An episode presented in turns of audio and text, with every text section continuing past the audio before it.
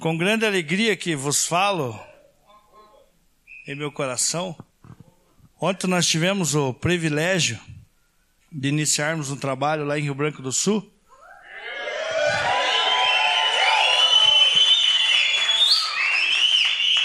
A primeira filial de muitas que virão. Não é profetada, isso é profecia mesmo. A Bíblia nos ensina a respeito disso que nós temos que crer, só nos dispor, responder aquele mesmo chamado que Isaías, em Isaías 6, reconhece e fala: Eis-me aqui, e aguentar o rojão depois de tudo que virá pela frente. Amém? Então eu creio mesmo que essa será a primeira. Já há uma grande probabilidade em Francisco Beltrão também, nós iniciarmos um trabalho. Já existe uma célula que acontece lá, e eu creio que futuramente também vai se tornar mais uma comunidade Gólgota lá. E não só lá, como em vários lugares. Então eu creio que a vontade de Deus para minha vida e para a tua vida é tornar isso possível. Eu posso falar isso de mim. Eu, há 17 anos atrás, eu falei, eis-me aqui. E Deus tem cumprido isso na minha vida. E eu creio que não sou mais que ninguém daqui de dentro, né, que está aqui. Eu creio que a mesma condição do evangelho que chegou a mim tem chegado a você também, a qual eu creio que só basta você também se dispor a ele, falar: Deus, eu quero ser usado pelo Senhor. E eu creio que o próprio Espírito Santo vai capacitar você a fazer todas as coisas. Assim como tem capacitado o Pipe há 15 anos para estar com essa comunidade aqui, a cada músico que faz parte do Ministério do Louvor, a cada diácono que se dispõe a estar servindo a igreja e até mesmo você que está aqui, né, nos ouvindo e crendo que Deus fará algo na tua vida. E o que eu gostaria de falar com você nesta noite é justamente sobre isso, sobre essa disposição a qual eu e você nós temos que ter para que Deus nos use, para que Deus use a tua vida. Porém, eu acredito que antes que isso aconteça, você precisa compreender algumas verdades, a qual você precisa passar por algo. Que seria? Metanoia. Mudar a tua forma de pensar. Porque se você não mudar a tua forma de pensar, você não vai experimentar a qual seja a boa, a agradável e perfeita vontade de Deus. Romanos 12, versículo 2. Então o que eu gostaria de falar com você, eu dei um título. E esse título é meio. Aparentemente, parece que ele se contradiz, mas com o decorrer da palavra você vai entender que não acontece isso. O tema a qual eu gostaria de compartilhar você hoje é na partilha que se une. É no partilhar que se une. Por que isso? Então nós estamos vivendo em um tempo em que ir aos cultos, frequentar um grupo religioso, tem como maior objetivo a satisfação própria. E isso vai contra todo o evangelho. Então nós estamos vivendo em um tempo onde as pessoas têm a consciência, o entendimento que estar em uma igreja, estar frequentando um público, ou seja, uma comunidade ou uma igreja, tem o único intuito: ser abençoado, receber algo da parte de Deus e sair daqui levando um entendimento, uma consciência que Deus até então vai agraciar você durante a semana. Vai fazer com que você saia daqui convicto que aquilo que você dispôs no teu coração em fazer, que Deus ele vai retribuir devido à tua atitude e vai satisfazer os teus desejos e as tuas vontades. Infelizmente, nós estamos vivendo em um tempo assim, onde as pessoas têm essa consciência, achando que estar em uma igreja é buscar o seu próprio interesse, buscar um Deus que vai suprir a toda a sua necessidade, não deixando que falte nada na sua vida. Porém, isso eu creio piamente que vai contra todo o evangelho qual Cristo nos ensinou. E eu gostaria, antes de ler o texto, pedir que você abaixe a sua cabeça. Por gentileza, feche os seus olhos. E eu gostaria que você, diante de Deus, você fizesse a seguinte oração. Deus, permita que a minha mente, que a minha, que o meu entendimento seja renovado hoje. Que o Senhor me traga consciência por intermédio da palavra e me leve a compreender o meu propósito aqui nessa terra. Deus, eu quero agradecer por esse tempo aqui, Senhor. Pelo privilégio de estar aqui anunciando o teu evangelho, compartilhando aquilo que primeiramente tem mexido ao meu coração, tem falado a mim. Eu oro a Deus para que o teu Santo Espírito, a qual a tua palavra nos ensina, que ele nos ensina, nos esclarece todas as coisas. E tudo que provém de ti testifique em nosso coração. Então, tudo aquilo que o Senhor revelou a mim, tudo aquilo que o Senhor trouxe como entendimento e paz no meu coração, eu oro para que testifique no coração dos meus irmãos. E que ao sair daqui, com, o mesmo, com a mesma emoção, com o mesmo sentimento que eu estou de me envolver na tua obra, que de igual forma eles saiam daqui também, Senhor. Eu clamo ao Senhor, Deus, eu clamo o teu Espírito que venha falar a nossos corações. Eu clamo a tudo aquilo que o Senhor já nos esclareceu por intermédio da tua palavra. Que todos os textos que vou ler aqui, tanto de Paulo, como dos evangelhos de Mateus, eu clamo ao Senhor que o Senhor fale aos nossos corações essa noite. Em nome de Jesus que eu oro. Amém. A palavra de Deus nos fala em Filipenses 3, versículo 19. Paulo, se deparando com essa mesma realidade, a qual as pessoas buscavam a Deus com o segundo interesse, ou buscava a Deus visando suprir as suas próprias necessidades, Paulo fala assim: quanto a estes, o seu destino é a perdição, o seu Deus é o estômago, e tem orgulho, e tem orgulho do que é vergonhoso eles só pensam nas coisas terrenas. O mundo atual hoje pensa em si mesmo, vive supervalorizando a si mesmo. E seus interesses. É aqui que nós vivenciamos algo que é um conceito filosófico chamado hedonismo. Ou seja, é nesse entendimento que Paulo ele fala o seguinte: ele fala, ó, esse povo que até então está buscando satisfazer o seu próprio estômago, o que, que Paulo está falando sobre isso? O judeu ele tinha um conceito muito claro em, em relação ao coração. Quando se falava em coração, eles não colocavam a mão no peito. Quando se fala em coração, eles colocam a mão na barriga, ou seja, nas entranhas. Porque é das entranhas que todo sentimento, toda área emocional, você sente, ou seja, você é impelido a sentir aqui algo no teu estômago, na tua barriga.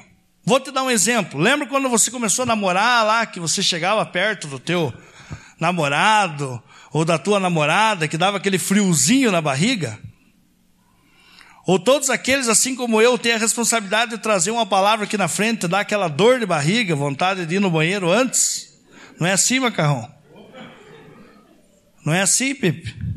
Ah, você já venceu, né? Ô, oh, glórias porque é aqui que nós sentimos. Então, quando Paulo está falando aqui sobre estômago, que muitos têm feito o seu Deus, o seu estômago, ele está falando justamente isso. Que muitos têm feito dos seus sentimentos, dos seus desejos, das suas vontades, o seu próprio Deus.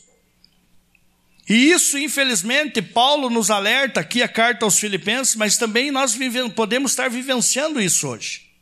Eu e você nós corremos o risco de nos aproximarmos de Deus, de buscar a Deus só visando o nosso próprio interesse.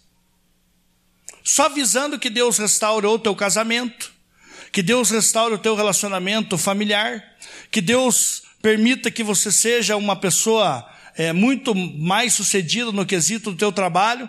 Enfim, você só se aproxima de Deus, você só busca Deus para que Ele satisfaça as tuas vontades.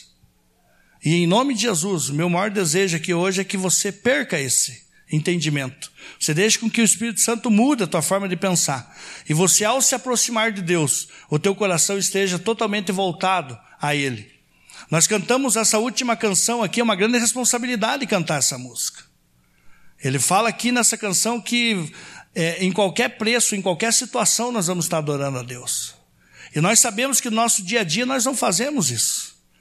A primeira apertada de calo que dá na tua vida, aí no teu sapato, alguma coisa que acontece que afunila o problema, você já tende a tentar resolver sozinho. Você já tende a não mais né, buscar Deus e querer chutar o balde. Nós sabemos que isso é uma realidade. Então eu gostaria que através dessa mensagem, eu e você hoje, nós entendêssemos até, o, até quanto essa influência do hedonismo, que é um conceito filosófico, a qual um dos precursores, o cara que de fato fundamentou isso, era um influenciado, ou seja, um discípulo aqui de Sócrates, que quer dizer, na verdade, o discípulo aqui era Aristipo de Cirene, que surgiu entre 435 a 356 a.C. Claro que se você estudar toda a palavra, você vê que o hedonismo já está lá bem depois da queda de Adão e Eva. Mas nós vemos que esse conceito filosófico ele cria como raiz nesse período aqui através desse homem e ele tem como objetivo, para que te esclarecer melhor o conceito sobre hedonismo, consiste em uma doutrina moral em que a busca do prazer é o único propósito da vida. E o hedonismo, ele se divide em duas formas, no ético e no psicológico. Hedonismo pode ser dividido em duas categorias: hedonismo ético e hedonismo psicológico. O hedonismo psicológico tem como fundamento a noção em que todas as ações o ser humano tem a intenção de obter mais prazer e menos sofrimento. E essa forma de viver é a única coisa que fomenta a ação humana. O outro lado, o hedonismo ético, tem como princípio o fato de o homem contemplar o prazer e os bens materiais como as coisas mais importantes da sua vida. Então o hedonismo, até que Jesus ele venha na terra, a palavra de Deus fala lá em Filipenses 4:4, Paulo traz o esclarecimento, Gálatas 4:4. Paulo fala que Jesus ele veio na plenitude dos tempos. Jesus chegou no tempo certinho. Nem dois dias antes, nem dois dias depois. E ele chegou em um período onde três civilizações estavam governando sobre a terra. Uma delas, os gregos, que influenciava na área intelectual, nós tínhamos os romanos que influenciavam na área política. Eles tinham um poder muito forte para influenciar na área política. E nós tínhamos os judeus, que também estavam influenciando no quesito religioso. Então Jesus se depara, ao chegar na terra, ele se depara com essas três civilizações. E dentro de um conceito filosófico, todo ali o povo judeu, enfim, toda a terra, estava dominada e estava com esse entendimento filosófico a respeito de muitas coisas que a filosofia estava ensinando no quesito intelectual. Uma delas era essa vivência do hedonismo. As pessoas estavam em busca né, de ser, é, sentir prazer, de se sentir satisfeita com as coisas, buscava até então ser suprida em todas as suas necessidades. E nós vemos aqui, tanto na divisão do hedonismo ético e no psicológico, que isso é uma realidade até hoje. Além de nós buscarmos de todas as maneiras ser suprido na nossa área emocional e sermos pessoas satisfeitas emocionalmente, ou pessoas é, que esbanja prazer, sente prazer em todo momento, você tem a consciência que você não pode sofrer. O sofrimento não pode alcançar você. E por um outro lado, nós temos aqui o ético também que valoriza o quê? Que nós temos que valorizar as coisas. E hoje, quantas pessoas que valorizam isso aqui? Não é verdade? Você pode ver o irmão caindo no chão, você tem, pô, que dó, mas aquela dó assim, não tão com dó. Né? Mas você vê um celular caindo no chão, um tablet caindo no chão, meu Deus do céu. Vire, vire para ver se não quebrou a tela, você já na hora. Porque isso demonstra o quanto eu e você somos apegados e existe em nós essa influência filosófica desse hedonismo, de buscar esse prazer, de vivenciar isso. E nós vemos em todo o tempo em que os discípulos andaram com Jesus o reflexo de tudo isso. Os discípulos tinham essa mentalidade em que Jesus ia vir, o Messias ia vir e ia restaurar o povo de Israel, fazer com que o povo de Israel dominasse novamente e fosse uma grande nação governada por Deus. O coração deles estava totalmente em buscar o quê? O próprio prazer satisfazer o próprio sentimento, a própria vontade. E Jesus chega nesse período e ele começa a esclarecer, começa a trazer o entendimento totalmente ao contrário a isso. Como é difícil nos dias de hoje você anunciar o evangelho da morte, da crucificação, do negar a si mesmo, do não ter mais do que duas ou três roupas no teu guarda-roupa, uma blusa. Como é difícil você né, andar aí na rua com duas, três jaquetas e ver alguém necessitado e você tirar uma blusa e dar para o teu próximo. É difícil, não é? Pelo menos para mim é difícil. Aí nós mistificamos, vamos orar para ver se é a vontade de Deus. Se Deus tocar no meu coração, eu até dou para aquele irmão. É o que nós estamos buscando hoje em dia. Visando o nosso próprio interesse, visando o nosso próprio, o nosso próprio prazer. Mateus 16, versículo 24 e 25. Abram lá, por gentileza. Vemos o primeiro ensinamento de Jesus que vai contra esse conceito filosófico de buscar o próprio prazer. E esse conceito filosófico ele se torna tão endemoniado que você, ah, essa pessoa não me dá prazer.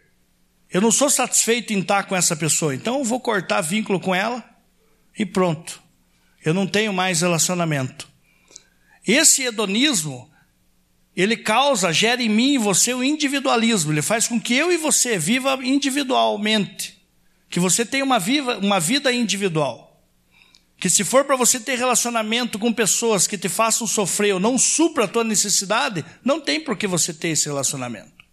Ontem o Pipe nos trouxe uma cajadada lá em Rio Branco do Sul, através da palavra, e uma delas, um dos pontos que ele abordou, foi justamente falar a respeito dos desengrejados, que é a moda do, do dia atual aí, né? Do, do, enfim, Muitos aí estão vivendo achando que, ah, não, eu não preciso de estar numa igreja. Eu não preciso frequentar um grupo de pessoas para ter que dar dízimo para pastor, enriquecer e tudo mais. Quantos aí vivem esse conceito aí? Mas o por trás de tudo isso, nada mais, nada menos do que esse culto ao prazer. Eu não quero me envolver porque eu não quero me estressar com pessoas. Quantas e quantas vezes eu ouvi, prefiro trabalhar com papel do que com pessoas. Que com papel, se estragar, eu amasso, jogo fora, pego outro e assim continuo o meu trabalho. Agora, trabalhar com pessoas que eu tenho que ficar ali me estressando, me, me desgastando, né? ficar ali tendo que aguentar desaforo, não, não quero saber.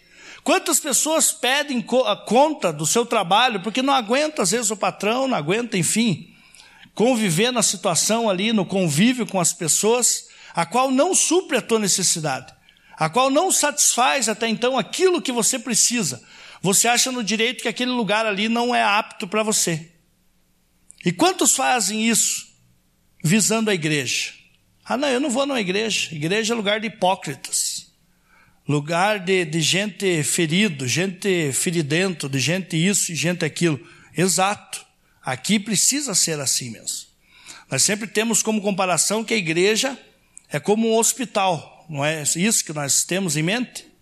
A qual todos que estão aqui têm as suas feridas, a qual nós cremos que o médico dos médicos, Jesus Cristo, ele pode curar a tua alma, ele pode trazer entendimento para que você saia daqui transformado. Esse é o objetivo da igreja. Porém, muitas vezes eu e você nós entramos aqui e nós permanecemos com a ferida. Né? O médico vai lá, imagine você, não sei quantos né, já passaram por isso. Eu não passei ainda e pretendo nunca passar, mas se tiver que passar, eu vou passar, de ir para um hospital. Eu imagino você lá tendo que fazer o teu curativo, alguma coisa, ou aplicar lá um, uma injeção, enfim, chegar lá, não, não, não, aqui não mexe. Por favor, deixa assim mesmo. Tenho medo, né? Não toque aqui porque aqui está doendo demais. Você não vai fazer isso. Você vai lá porque você está disposto a deixar que o médico faça qualquer coisa para sanar o teu problema, para que você saia daquele lugar curado e transformado, apto para desenvolver o teu trabalho, enfim, fazer todas as coisas que te cabe dia após dia. Então aqui não pode ser diferente. Você precisa crer que não só aqui, mas o estar em Cristo, você precisa deixar com que Deus cure você, para que Cristo toque em você, para que você possa estar apto a exercer a função que cabe a mim e a você que é resplandecer a glória dele. Permitir que as pessoas, ao olhar para mim e para você, possam visualizar a Cristo, possam enxergar a Cristo. Veja o que o texto diz, Mateus 16, 24 e 25. Então Jesus disse aos seus discípulos: Se alguém quiser acompanhar-me, negue, negue-se a si mesmo. Tome a sua cruz e siga-me. Pois quem quiser salvar a sua vida, a perderá. Mas quem perder a sua vida, por minha causa, a encontrará. Mateus, 20, Mateus 16, 24, 25. Então o que, que Jesus ele fala aqui? Quer andar comigo? Entenda que em muitas situações você não vai estar satisfeito. O andar comigo é morte diária. Pegar a cruz aqui não é que eu e você temos que andar aí com uma cruz, né? Carregando essa cruz todo dia, né? Mortificando a minha carne, pagando uma penitência. Não, o texto aqui deixa bem claro que eu e você, ao tomar nossa cruz, nós temos que ter a consciência do que Cristo fez na cruz do Calvário. Então, tudo aquilo que martirizava você, tudo aquilo que afligia o teu físico, a tua alma, a tua área emocional, ele já levou na cruz do Calvário. Isaías 53, 4 fala sobre isso. Então, eu tenho que ter a consciência que tudo aquilo que eu preciso e necessito, de acordo com Efésios 1, versículo 3, ele já me deu. Nas regiões celestiais, todas as sortes das bênçãos, tudo aquilo que eu preciso vivenciar dia após dia, ele já me deu. Essa é uma condição minha, é uma condição tua. Então nós temos que pegar textos como esse aqui e entender o seguinte: Jesus, eu preciso morrer para mim mesmo. Eu preciso negar a mim mesmo. Uma coisa que o Pipe afirmou ontem e que é pura realidade, que Jesus ele veio nos salvar de nós mesmos. Fazer com que eu e você morra cada dia para poder andar com ele. Chega um determinado momento que Jesus começa a trazer todo o anúncio do Evangelho, o peso a qual o reino dos céus, ao ser implantado aqui na terra, assim, implicaria para todos aqueles que iam falar, eis-me aqui, muitos olham e falam assim, pô, é árduo viver isso aí. É muito pesado viver isso aí. E viram as costas e ó, dão no pé. Vazam de perto de Jesus. Então eu vejo que a proposta qual Cristo, ao morrer na cruz, é trazer essa consciência para mim e para você, que se nós optarmos nele em morrer para nós mesmos, dizer eis-me aqui, assim como Isaías falou lá no capítulo 6, eu creio que Deus vai permitir que você também, pode ser que daqui muitos saiam daqui, vá para São Paulo, abrir a Gólgota lá, ou em Araucária, ou em Pinhais, em tantos outros lugares. É possível fazer isso. Só basta ter essa consciência que eu tenho que morrer para mim mesmo. Eu lembro que, devido a essas situações aí em relação à igreja lá tudo, aí eu, claro, né? Mais do que justo acontecer isso, né? Vieram repórteres querer conversar comigo, e jornais, e, e coisa arada. E aí um deles fez uma matéria no jornal e postou lá, tem tanto online como saiu na, no jornalzinho lá mesmo de Rio Branco, da cidade vizinha. Aí pense no escândalo de muitos. Aí teve um abençoado lá que só não me mandou para o inferno mesmo os comentários no Face lá, porque pensou, vai que esse rapaz vê lá no Face, melhor deixa eu... Enfim, ele fez um comentário e quando eu olhei aquilo assim, ah, meu coração foi a mil. Uma mão me grudou na minha goela assim, eu pensei, não, ah, se eu acho você Aí uma abençoada conhecida minha vai e me marca debaixo do comentário dele para mim ver mesmo.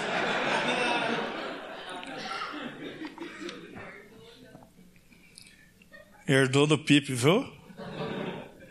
E aí nesse momento eu tive várias opções de fazer. Primeiro de todos que eu fiz, fui lá no inbox dele, dei um sermão para ele lá, bem abençoado. É, irmão, o que está acontecendo? Tem alguma coisa contra a minha pessoa e tal e tal? Você julga melhor do que eu, faz o que eu faço. Comecei a dar umas palavrinhas de boa com ele. Mas aí chegou um determinado momento que eu estava tão assim, falei, não, eu vou ter que fazer o fervo, eu não posso. Só que eu não podia comentar porque ele não era meu amigo.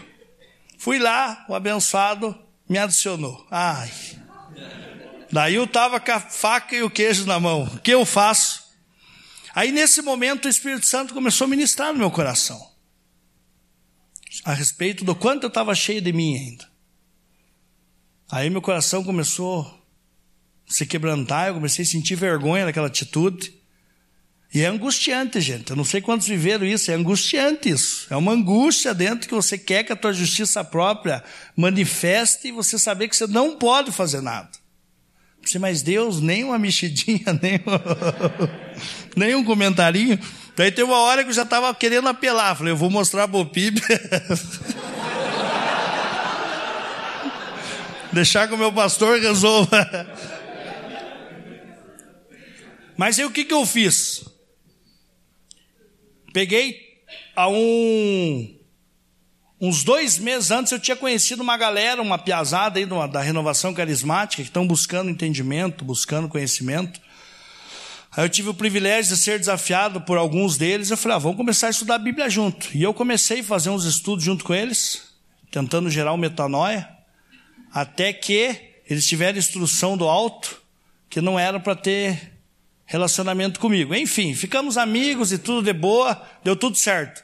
Aí eu pensei comigo, não, nada mais justo do que compartilhar para eles, né? Aí o que, que eu fiz? Eu peguei embaixo da mensagem, aí coloquei lá assim: por causa dessas atitudes, em vez de vivenciarmos aquilo que o Papa Francisco, nossa que apelo, né?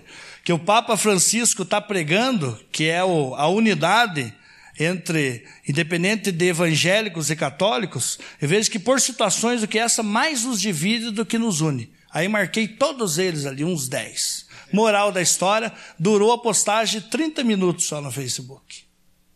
Me deu uma alegria no meu coração, assim, oh glórias, aleluia. Mas ali eu pude aprender. E Deus falou muito claro no meu coração: quanto está disposto a morrer por mim? Porque é isso. Porque a vontade minha foi grande de desaforar o menino, falar um monte para ele, querer humilhar ele lá teologicamente, mas não é esse o caminho. O caminho justamente é tentar resolver da melhor forma possível, ou melhor, nem se envolver com essas coisas, em prol ao reino que é muito mais do que isso. Então eu vejo que é um desafio a qual eu e você nós estamos incumbidos diariamente em morrer. Quantas situações que você se depara no teu dia a dia que você tem a opção de permitir que a tua justiça própria entre em ação e resolva por si mesmo. Mas se você está buscando vivenciar aquilo que Cristo até então nos ensinou, só resta uma única coisa para você: morra. Morra para você mesmo. Não queira resolver nada. Não queira resolver aquilo que até então Cristo vai fazer, já fez por mim e por você. Aqui nesse texto, aprendemos do próprio Jesus, o que é o cerne do Evangelho, que é perder e não achar, dar em vez de dar algo para alguém, receber em vez, ou melhor, dar em vez de receber, dividir em vez de reter para si mesmo. Então Jesus nos ensina isso já no Evangelho dele. Ele veio para fazer isso. Ele demonstra isso muito bem claro. Mateus 26, capítulo 26. Veja lá o que o texto nos ensina. Versículo 26.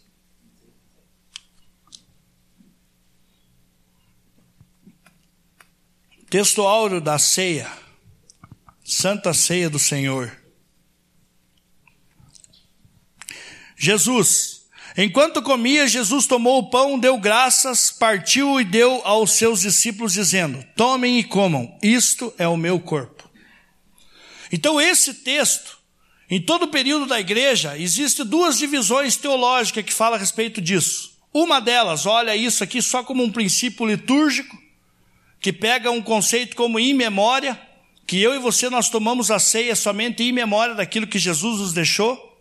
E também temos um outro conceito que é um sacramento.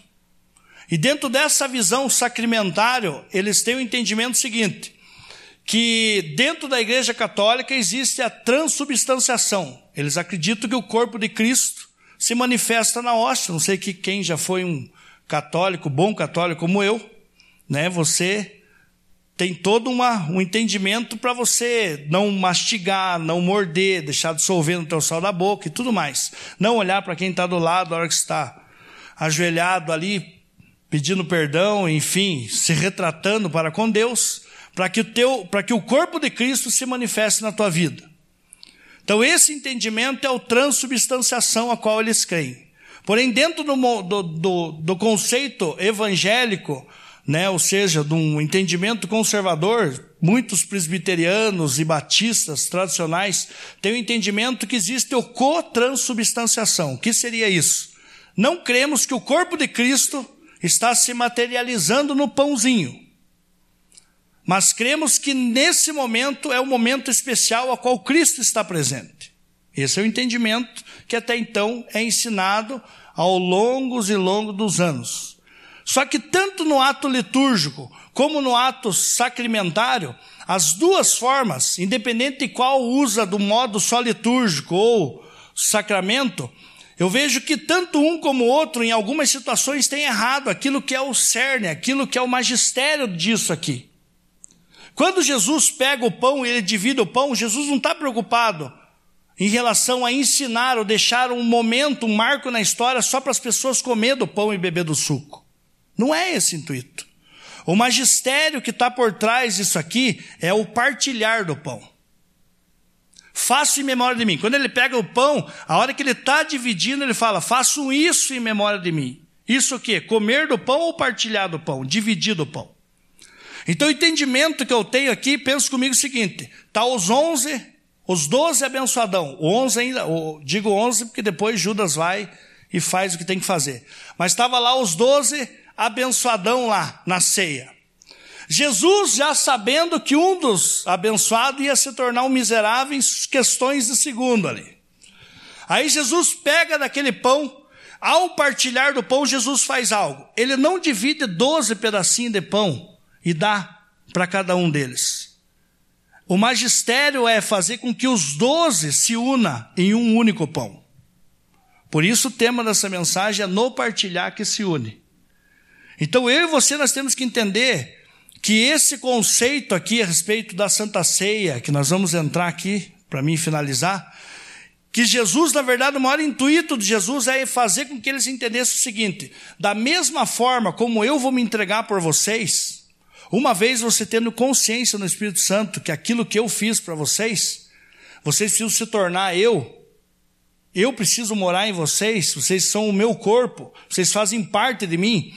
Então, da mesma forma como eu estou, estou fazendo isso, vocês também têm que fazer isso. Tenha memória do ato que eu vou fazer na cruz, para que você também faça isso.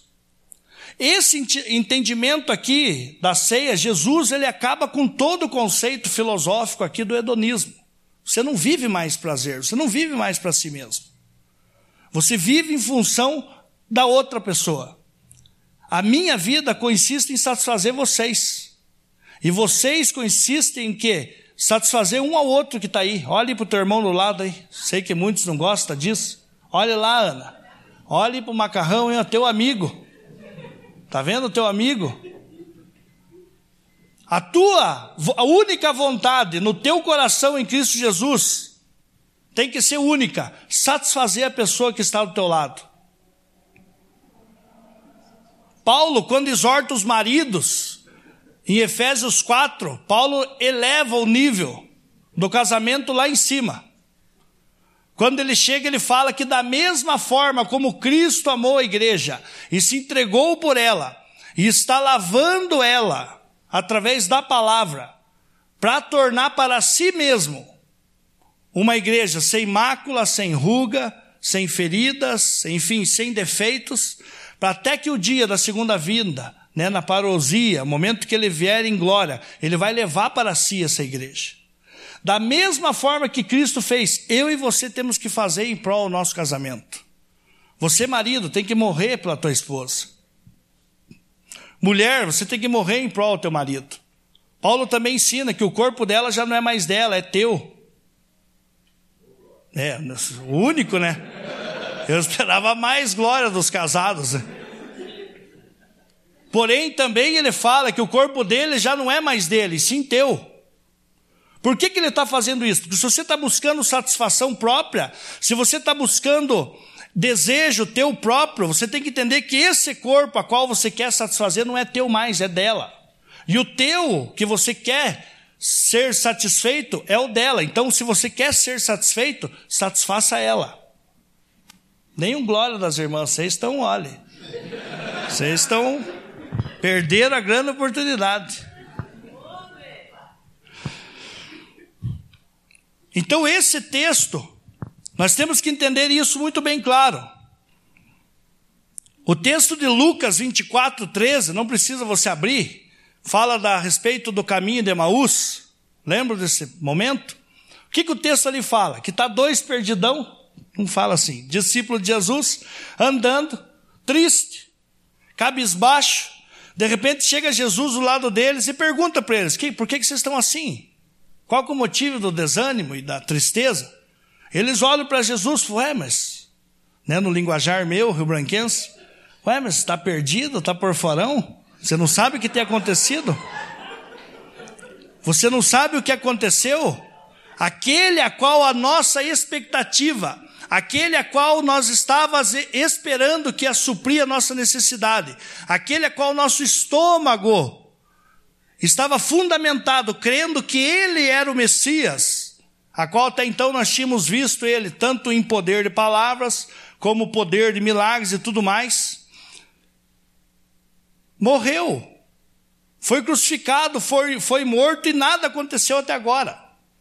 E eles caminhando, destinado a Jerusalém, aí de repente algo acontece. A palavra fala que Jesus chega com eles num determinado local, a qual eles vão se hospedar para continuar a jornada no outro dia. Aí Jesus entra com eles, aí algo no versículo 30 acontece. A Bíblia fala que no período a qual eles andaram com Jesus, os olhos deles estavam cegos.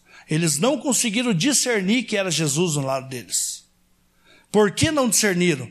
Porque toda satisfação, todo o anseio de suprir a alma deles não tinha sido suprido. Sabe por que, que muitas vezes se fica triste? Sabe por que muitas vezes você anda durante a semana batido e não sabe o motivo? Porque uma expectativa que você estabeleceu no teu dia não foi suprida. Daí por isso você ficou tristinho lá, todo cabisbaixo, todo tristão. Ah, mas com base no que, que se fala isso? Gênesis 4, versículo 7. A palavra fala lá quando Caim Está lá todo tristão que Deus não tinha aceitado o, a oferta dele. Estava todo triste. Deus chega para ele: Por que, que você está assim? Não é certo que se você tivesse procedido bem, você não estaria bem. Mas como você procedeu mal, está aí. Tipo um jacu agora andando com a cabeça baixa aí, tristão, desanimado, porforão. Então nós temos o um entendimento que muitas das expectativas a qual te entristecem é porque você gera uma expectativa, você está buscando algo da parte de Deus que Deus não vai dar para você, meu querido. Porque uma coisa é certa, dentro da igreja atual, com base nesse hedonismo, existem muitas pessoas que creem. Tem muitas pessoas crendo, mas tem poucas pessoas que têm fé. Qual é a diferença disso? Hebreus 11, versículo 1.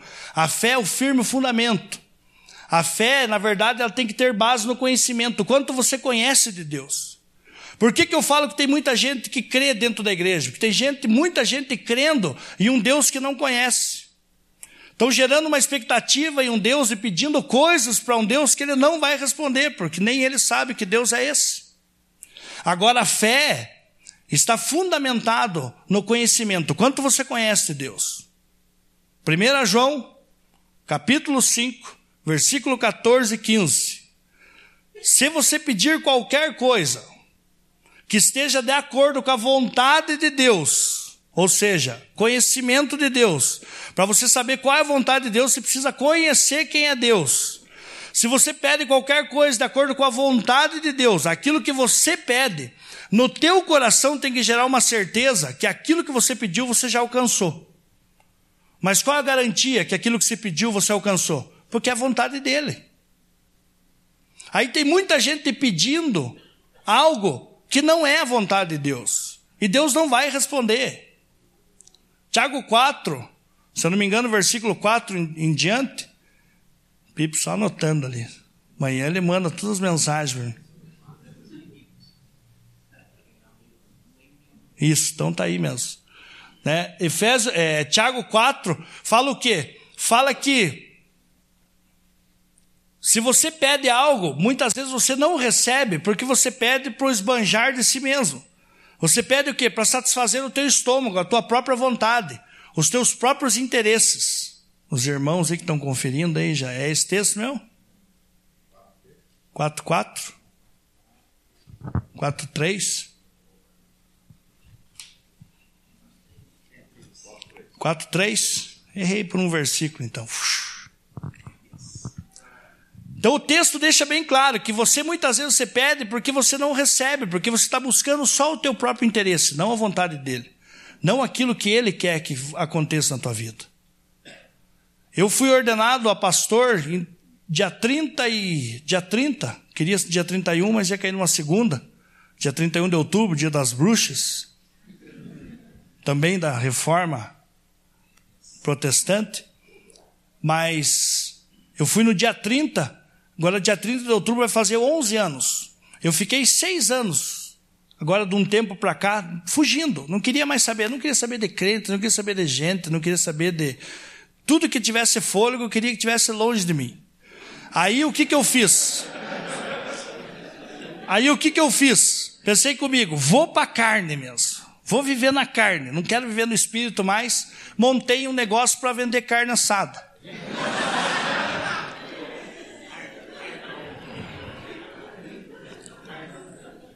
E lá na minha cidade, está aqui os irmãos que não deixam eu mentir, eu fui um dos que mais vendi carne assada e vendi até hoje. Muitos falam: tem que voltar a vender. Não quero saber mais, agora estou no espírito. Voltei.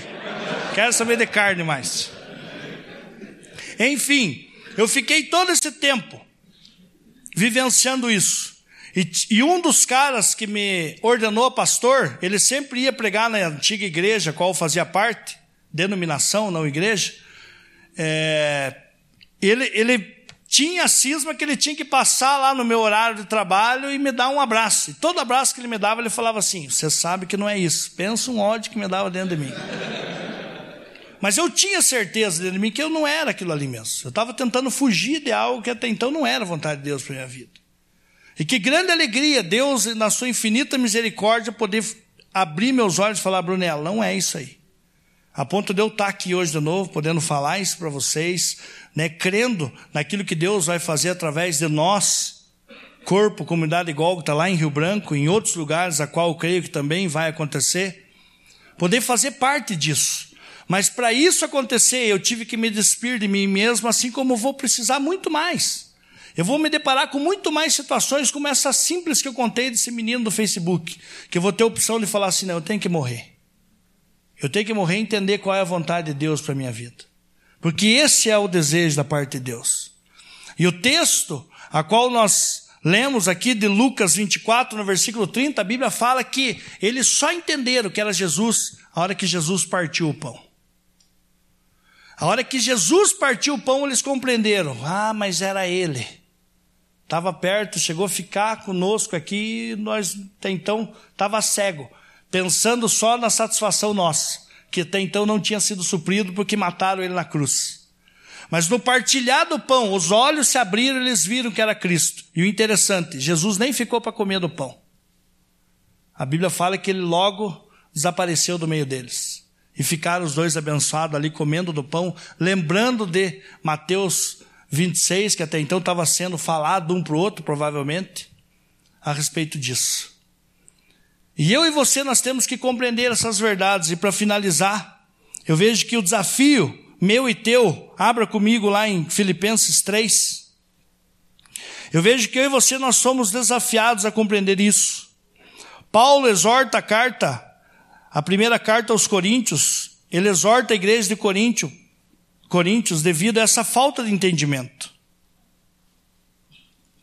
Filipenses Sumiu aqui da minha Bíblia. Filipenses 3, a partir do versículo 4.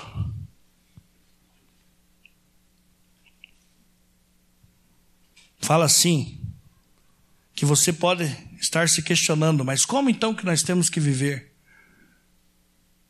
Como que eu tenho que levar minha vida daqui para frente? Não é três, quatro. É 2, 5. 2, 4. Não tenha cada um em vista o que é propriamente seu, senão também cada qual o que é dos outros.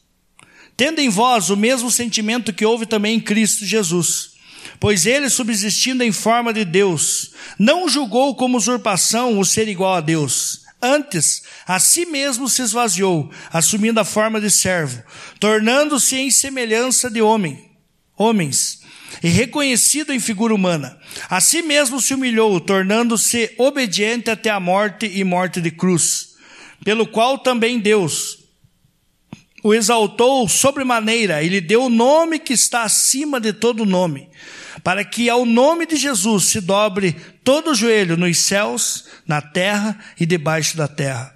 E toda língua confesse que Jesus Cristo é Senhor para a glória de Deus Pai.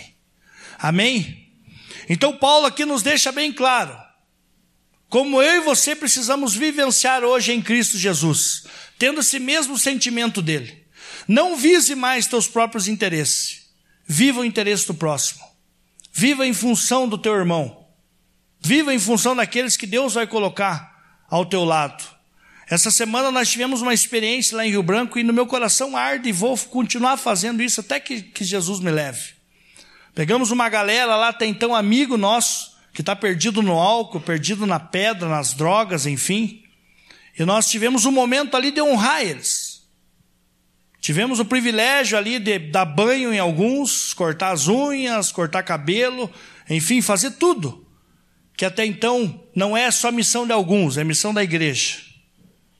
E nesse momento, muitos deles, um ali até alcoolizado, brabo, ele falava assim: Por que você está fazendo isso comigo? Você está me fazendo chorar. Falei: Não, estamos aqui porque nós amamos você.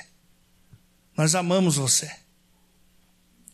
E isso eu creio que é uma condição dada a mim e a você, meu irmão. O Vandão tem isso prontificado toda quarta-feira sair da sua casa com a Sirlene para estar aí junto com os carrinheiros, né, dando café, auxiliando eles em sua necessidade. Talvez você não vá fazer isso, mas você pode cooperar de alguma forma, contribuindo, orando, olhando no teu guarda-roupa ali, roupas e roupas que talvez você já nem use mais. Comida, não precisamos fazer um evento, um show. Tem uma caixa ali na frente, a qual você pode sair da tua casa. Pô, Deus tem suprido a tua necessidade. Você pegar um alimento, chegar ali e trazer falar, eu quero, estou sentindo aqui em Deus, com base naquilo que já é esclarecido na palavra, de eu ajudar o meu próximo. Ou até mesmo aqui entre nós, quantos aqui que talvez está passando necessidade que nós não sabemos? E você que está passando necessidade, não seja orgulhoso, fale a nós. Não temos o dom de adivinho, se tiver, Deus vai queimar nós. Chega até nós e fala: Eu estou precisando, preciso de ajuda. Não é para sempre, é para um período só. Tem como me ajudar? Nós vamos fazer de tudo para ajudar, porque isso é igreja. É no partilhar que as pessoas vão nos ver. É no partilhar que as pessoas vão visualizar que eu e você somos servos do Altíssimo Deus. Amém? Se coloque em pé, por gentileza. Deus, eu quero colocar a vida de cada um aqui nas tuas mãos. Tua palavra nos ensina que o novo mandamento o Senhor nos deu primeiro mandamento era que nós amássemos uns aos outros como nós os amamos. Mas aí o Senhor veio e mudou esse mandamento e elevou também o compromisso do amor. Que não mais amaríamos o nosso próximo como nós mesmos nos amamos, até porque somos falhos, somos egoístas, vivemos debaixo dessa filosofia de buscar prazer e interesse próprio. Mas hoje, Pai, é o meu desejo, no meu coração, que é começar em mim e cada um aqui, hoje, possamos viver assim como o Senhor nos amou. Porque o novo mandamento, o Senhor fala que o Senhor nos deixou, que era amar ao próximo como o Senhor nos amou. E o Senhor nos amou nada mais, nada menos que morrendo por nós. Pai, nos ensine a morrer pelo nosso próximo. Nos ensine a doar o nosso tempo, nossos bens, aquilo que temos em prol a vidas, para que o teu evangelho alcance muitos. Pai, eu creio no meu coração que assim como iniciamos ontem lá em Rio Branco, a extensão desta comunidade chamada Gólgota. Eu creio que em outros lugares o Senhor vai permitir que isso aconteça. Mas a minha oração quer começar aqui, Senhor. Em cada coração aqui haja uma predisposição de morrer para si mesmo e vivenciar aquilo que o Senhor tem nos desafiado domingo após domingo, através das mensagens do Pipe, através das mensagens de muitos que têm vindo aqui falar, Senhor. E até mesmo da intimidade que cada um aqui está buscando com o Senhor. Pai, nos ensina a sermos a diferença aqui na cidade de Curitiba e aonde quer que o Senhor nos leve. Pessoas que entenderam o verdadeiro sentimento de partilhar do pão e não buscar comer e satisfazer a si mesmo. Não nos deixa mais vivenciar isso, Pai. Não nos deixa vir num lugar como esse aqui esperando que o Senhor nos abençoe simplesmente, porque o Senhor já nos abençoou. Que venhamos para lugares como esse aqui, reuniões como essas aqui, que o Senhor gere no nosso coração a consciência de abençoar as pessoas que ainda não estão aqui junto conosco. Pai, essa é minha oração nesta noite. Em teu nome, Jesus, com um coração grato por ser usado pelo Senhor. Muito obrigado. Em nome de Jesus. Amém. Deus abençoe a todos. Não saia sem dar uns 325 abraços nos teus irmãos aí. E é isso aí. Abraço.